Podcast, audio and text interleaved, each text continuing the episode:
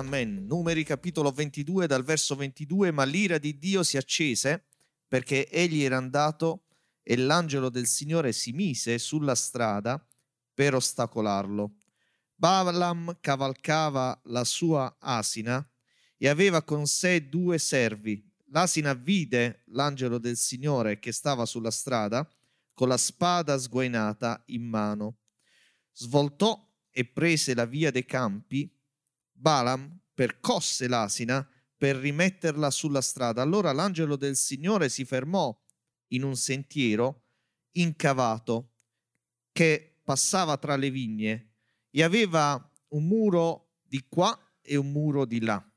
L'asina vide l'angelo del Signore, si strinse sul muro e schiacciò il piede di Balaam contro il muro. E Balaam la percosse di nuovo. L'angelo del Signore passò di nuovo oltre e si fermò in un luogo stretto dove non c'era modo di voltarsi né a destra né a sinistra. L'asina vide l'angelo del Signore e si sdraiò sotto Balaam. L'ira di Balaam si accese ed egli percosse l'asina con un bastone. Allora il Signore aprì la bocca dell'asina che disse a Balaam, che cosa ti ho fatto perché tu mi percuota già per la terza volta? Balaam rispose all'asina, perché ti sei fatta beffe di me? Ah, se avessi una spada in mano, ti ammazzerei all'istante. L'asina disse a Balaam, non sono forse la tua asina che hai sempre cavalcato fino ad oggi? Sono forse solita farti così? Ed egli rispose no. Allora il Signore aprì gli occhi a Balaam ed egli vide l'angelo del Signore che stava sulla strada con la sua spada sguainata. Balaam si inchinò, si prostrò con la faccia a terra l'angelo del Signore gli disse, perché hai percosso già tre volte la tua asina? Ecco, io sono uscito per fermarti perché la via che percorri è contraria al mio volere. State pure comodi.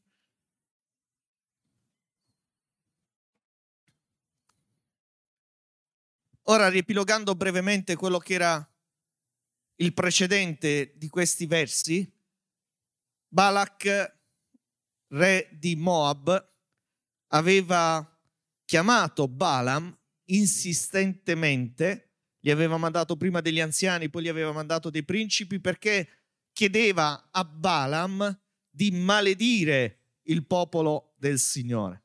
Voleva dal punto di vista proprio spirituale abbattere questo popolo e Balaam che era un mago, un indovino, che però tra i suoi dei aveva annoverato anche il Signore, il culto a Dio non poté eh, andare perché era bloccato da Dio che non gli permetteva di fare questo, ma a un certo punto, stanco probabilmente il Signore di sentirsi ripetere da Balaam che voleva accettare l'invito di Balak, gli disse vai, ma poi subito dopo alla partenza di Balaam, ci sarà quest'angelo del Signore con la spada sguainata, una chiara cristofania, figura di Cristo nell'Antico Testamento, che bloccherà più volte il percorso di Balaam e della sua asina, perché la via, dice lo stesso eh, eh, Dio che percorreva, era una via contraria al volere di Dio. Allora la prima domanda che ci verrebbe eh, in mente da farci è perché Dio gli permette di andare se poi lo blocca. Dio successivamente consentirà a Balaam di proseguire il suo viaggio e di andare, ma avrà delle indicazioni precise per Balaam. Tu dirai soltanto quello che io ti dirò di dire. E quello che Balaam dirà sarà qualcosa che non potrà assolutamente maledire il popolo del Signore, ma dovrà per forza di cose solo benedirlo, perché quello che Dio ha benedetto, l'uomo non lo può maledire. E quello che eh, accade in quel giorno è conosciuto da tanti perché un'asina addirittura inizia a parlare. È Dio che fa parlare l'asina, lo dice proprio eh, il testo che abbiamo letto. Dio consente a quest'asina di parlare perché la cecità di Balaam era talmente evidente che c'era bisogno addirittura di far parlare un'asina per fargli comprendere. Io voglio parlarvi stamattina così come Dio l'ha messo nel mio cuore, di quello che a volte non siamo in grado di vedere, così come accadde a Balaam che non riusciva a comprendere finché i suoi occhi non furono finalmente aperti. Quello che non vedi, che invece Dio vuole mostrare alla tua vita perché la tua strada possa essere una strada giusta, corretta, secondo il suo volere. Innanzitutto quello che non vediamo a volte è che la strada asfaltata non è sempre quella indicata da Dio. La strada in discesa, quella strada larga che sembrerebbe al nostro sguardo semplice da essere percorsa, non è sempre la strada che Dio ha in mente per noi. Spesso sentiamo l'espressione che è tipica nelle chiese nostre, Dio mi ha aperto una porta. E io in diverse occasioni ho dovuto dire a qualcuno, non è Dio che ti ha aperto la porta, sei tu che hai spalancato portoni senza neanche aspettare la vera risposta da parte di Dio. Al verso 23 dice, l'asina vide l'angelo del Signore che stava sulla strada con la spada sguainata in mano, svoltò e prese la via dei campi. Balaam non comprese, iniziò a picchiare questa asina. Ma perché Balaam non comprese? Perché era accecato da quello che nelle sue orecchie rimbombava, gli onori che gli avrebbero reso, le ricchezze che avrebbe guadagnato portando a termine il progetto scellerato probabilmente di Balak, era accecato da quello che poteva ottenerne da portare a termine questo compito, non considerando che Dio invece aveva un progetto più grande che non prevedeva una via semplice, ma che sicuramente avrebbe potuto cambiare la vita anche di Balaam. C'è un posto in cui dobbiamo cercare la volontà del Signore ed è un posto che è sempre più ormai sconosciuto anche ai credenti.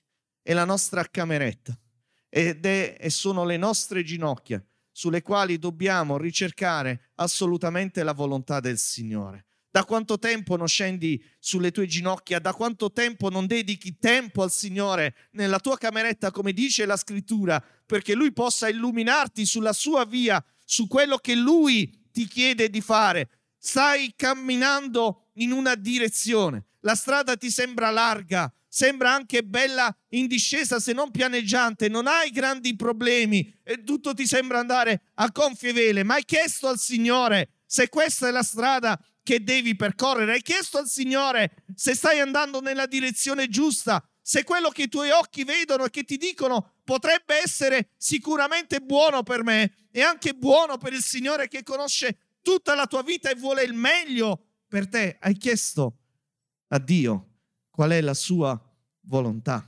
A volte non è la strada asfaltata e pianeggiante, la strada che Dio ha in mente per noi, ma la strada che Dio ha in mente per noi, anche se stretta, a volte in salita, è una strada che ci conduce a vedere la sua gloria. Gloria al nome del Signore. Ad un certo punto il popolo di Israele chiede a un re, lo ricorderete, voleva assomigliare a tutti gli altri popoli, manco Dio non avesse guidato bene fino a quel punto il suo popolo. Vogliamo un re. E allora Dio gli concesse un re. E ricordate che fu scelto Saul.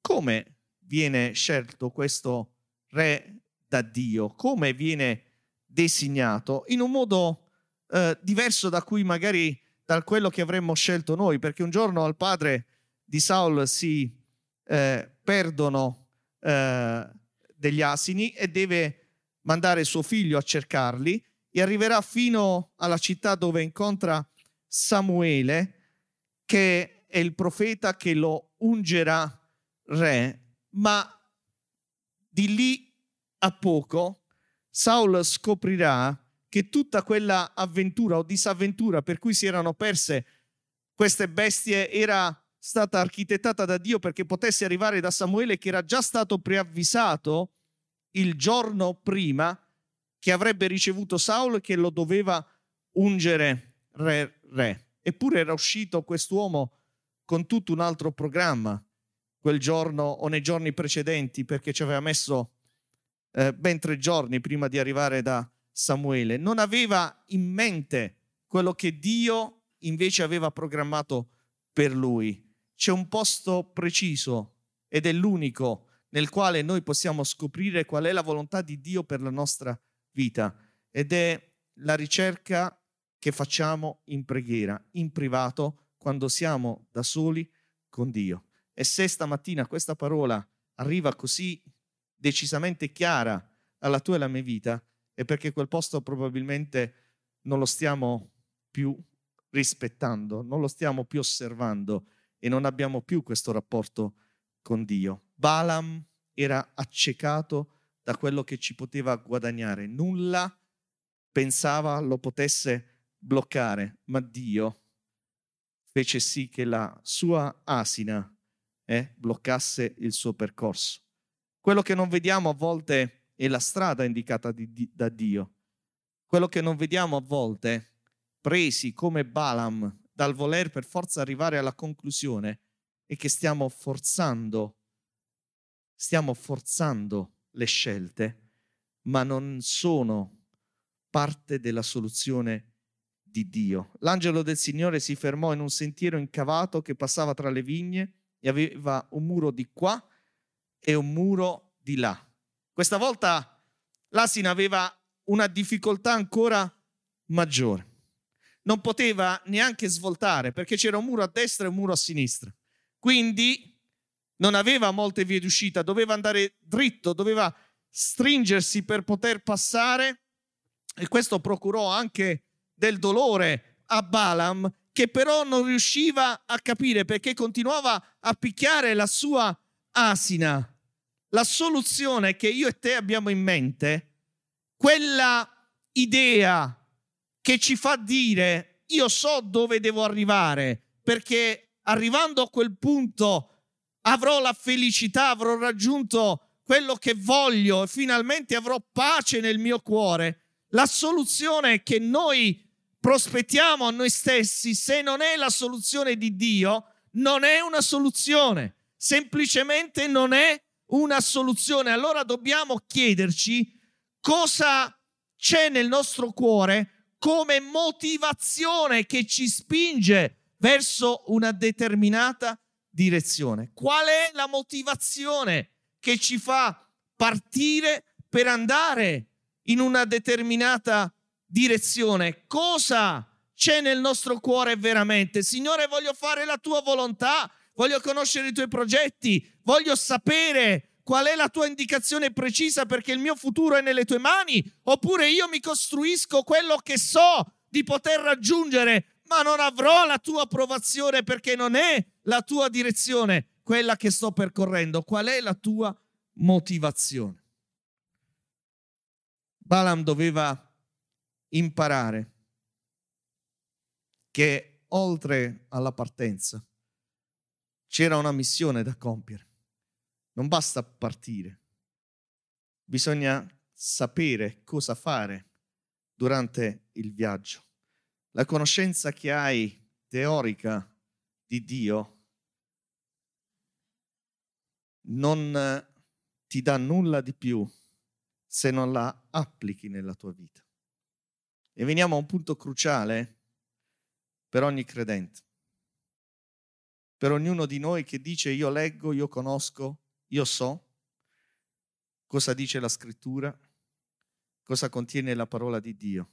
Bene se conosci, molto bene se hai una lettura frequente quotidiana di questo cibo che viene a sfamare la mia e la tua vita. Bene se hai ben chiara cosa la scrittura dice sui vari argomenti, ma tutto questo non ti porterà a vedere la gloria di Dio se non applichi quello che conosci. E tante volte ci fermiamo al primo step. Io sto facendo il compito che mi è stato assegnato. Sto leggendo forse tutti i giorni anche un passo dell'Antico, un salmo, un passo del Nuovo Testamento. Sono a posto perché ho una lettura sistematica della parola di Dio. Ma dopo aver letto, dopo aver conosciuto quello che Dio ti chiede stamattina, stai applicando la mia volontà, quello che leggi lo stai applicando alla tua vita? Perché per essere mandati da Dio, per essere discepoli, per essere di coloro che vogliono realizzare obiettivi importanti e sfidanti nella vita cristiana, dobbiamo assolutamente applicare quello che leggiamo. Mosè al pruno ardente ha questa chiamata gloriosa da parte di Dio e decide di ascoltare la voce di Dio. Grazie a Dio, dopo tutte le varie obiezioni, non so parlare, non mi crederanno. Come farò? Tutte ce le aveva le obiezioni. Eppure decide a un certo punto di andare, ma mentre in viaggio c'è un verso sconvolgente. Se legge, leggete Esodo 4:24, scon, eh, sarete d'accordo con me che questo verso è abbastanza sconvolgente, perché dice, mentre Mosè era in viaggio, il Signore gli venne incontro nel luogo dove egli pernottava e cercò di farlo morire. Esodo 4:24, non aggiungo nulla alla scrittura, eh? quello che c'è scritto.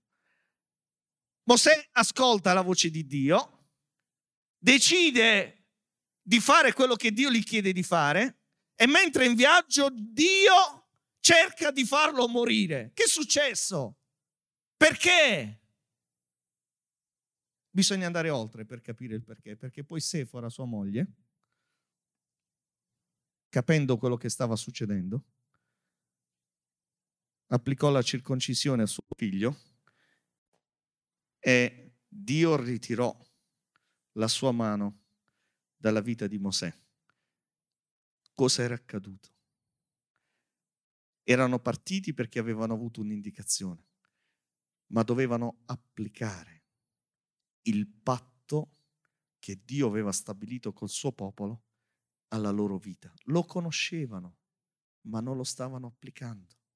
Non potevano essere servi utili, veramente utili, se non avessero deciso di andare fino in fondo. Sefora veniva da un'altra cultura, non poteva probabilmente capire perché Dio chiedeva qualcosa di così specifico forse non aveva neanche immaginato l'importanza di quel patto, ma Dio reclamava la sottomissione e l'ubbidienza totale a quello che lui aveva indicato. Per servire Dio non basta partire. Dobbiamo rimanere fedeli fino in fondo a quello che Dio ci chiede di fare. E quindi dobbiamo conoscere e applicare. Conoscere e applicare. Perché di cervelli enormi è piena l'Italia. Di servi umili che vogliono fare la volontà di Dio invece ce n'è un po' di meno. Dobbiamo dire Signore, noi vogliamo mettere in pratica Vorrei scoraggiare chi dice di frequente, Signore, io non realizzo. Signore, tu conosci la mia richiesta, ma io non realizzo.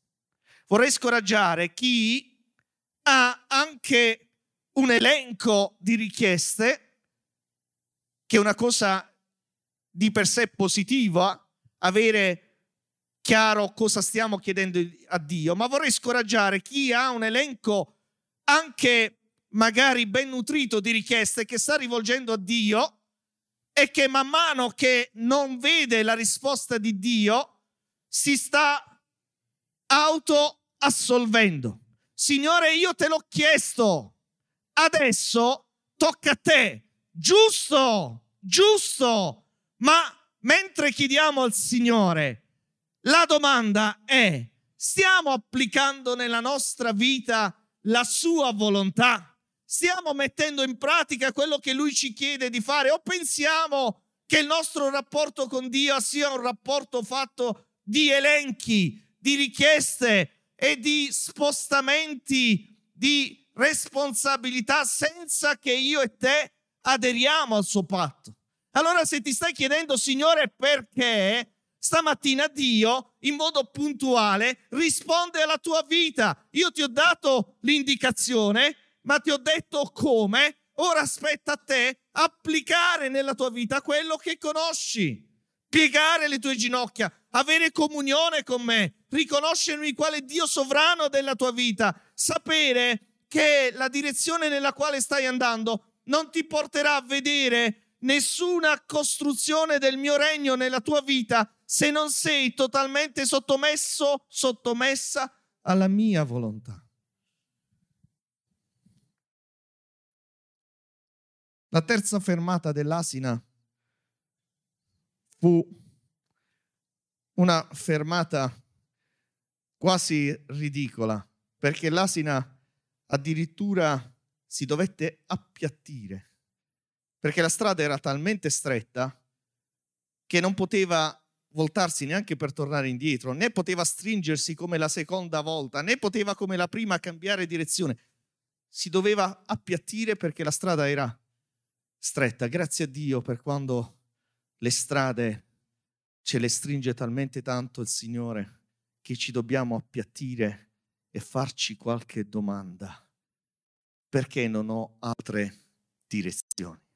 Grazie a Dio per quando questo accade, perché finalmente siamo obbligati a fermarci. Non possiamo stringerci, non possiamo cambiare strada, dobbiamo fermarci e chiederci che cosa, Signore, vuoi dire alla mia vita. Bala era accecato dalla certezza che la sua missione avrebbe ottenuto successo, ma Dio aveva invece bisogno di istruire la sua vita e di fargli comprendere che il vero successo viene da fare e applicare la sua volontà. Voglio parlarti della scuola del fallimento che è una scuola benedetta da Dio. Perché? Perché quando falliamo, quando dobbiamo appiattirci e ci dobbiamo fermare, finalmente, finalmente, forse incominciamo ad ascoltare il Signore. Quindi se c'è stato di recente un fallimento, stamattina dai gloria a Dio, perché Dio ha fermato i tuoi passi per poter parlare al tuo cuore. Finalmente Balaam ebbe la vista necessaria per riconoscere l'angelo del Signore e comprendere qual era la volontà di Dio Nella mia vita ci sono stati tanti fallimenti, molti fallimenti spirituali, molte volte nelle quali ho detto, Signore, riconosco di aver sbagliato fin dall'origine. Perché? Perché pensando di sapere, immaginando di, ho saltato il passaggio più importante. È questa, Signore, la tua volontà?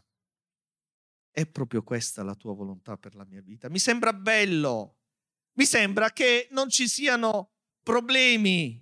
È una strada addirittura in discesa. Non vuoi che sia stato proprio Dio a creare le circostanze, le opportunità perché tu prendessi proprio quella direzione? Non vedo difficoltà. Il futuro è roseo, ma che ne sai del tuo futuro? Che conosci di quello che ti accadrà anche oggi pomeriggio? Cosa ne puoi sapere? Dio invece conosce ogni cosa e forse la strada, per quanto a te sembra dritta, va dritto dritto in una direzione che ti conduce in direzione opposta a quella che Dio ha in mente per te. Quindi torna a chiedere al Signore. Torna a dire, Signore, qual è la tua volontà? Il più grande fallimento nella vita di Pietro è il fallimento che lo porterà a piangere amaramente ma riconoscere che Gesù non sbaglia mai. Perché quando la prima volta che gli chiesero ma tu appartieni a loro, dichiarò di non conoscere Gesù e la seconda volta, la terza volta e poi il gallo cantò. Dice la scrittura che si ricordò della parola che Gesù aveva detto e uscito fuori pianse amaramente. Non siamo migliori di Pietro, perché Dio ci preannuncia i disastri verso i quali noi stiamo dirigendo i nostri passi, ma spesso siamo più sordi di Balaam e di Pietro. Stamattina, così come accade nella vita di Pietro, Dio non rifiutò le sue lacrime amare e non rifiutò di rimetterlo sul giusto sentiero e riportarlo in alto. Dio non rifiuta stamattina la tua richiesta di soccorso. E se gli dici, Signore, è vero, ho fatto tanto, mi sono veramente mosso tanto, senza ottenere un briciolo, nonostante il mio elenco fosse davanti a te. Voglio dirti che tu scoprirai che Dio non ti ha abbandonato mai. E quando ha bloccato i tuoi passi, lo ha fatto per il tuo bene. E quando non ti ha permesso di andare oltre e ha stretto la strada affinché tu ti dovessi fermare, è perché ti ama talmente tanto che non ti vuole perdere. Balaam andò, andò, profetizzò, parlò da parte di Dio, ma non poté maledire. E alla fine la sua conclusione, dettata da Dio, è in numeri 23 19. Dio, poi preghiamo, ma ricorda queste parole, Dio non è un uomo da dover mentire, né un figlio d'uomo da doversi pentire. Quando ha detto una cosa, non la farà? O quando ha parlato, non manterrà la parola? Chiudiamo i nostri occhi, preghiamo al Signore. Gloria al tuo nome.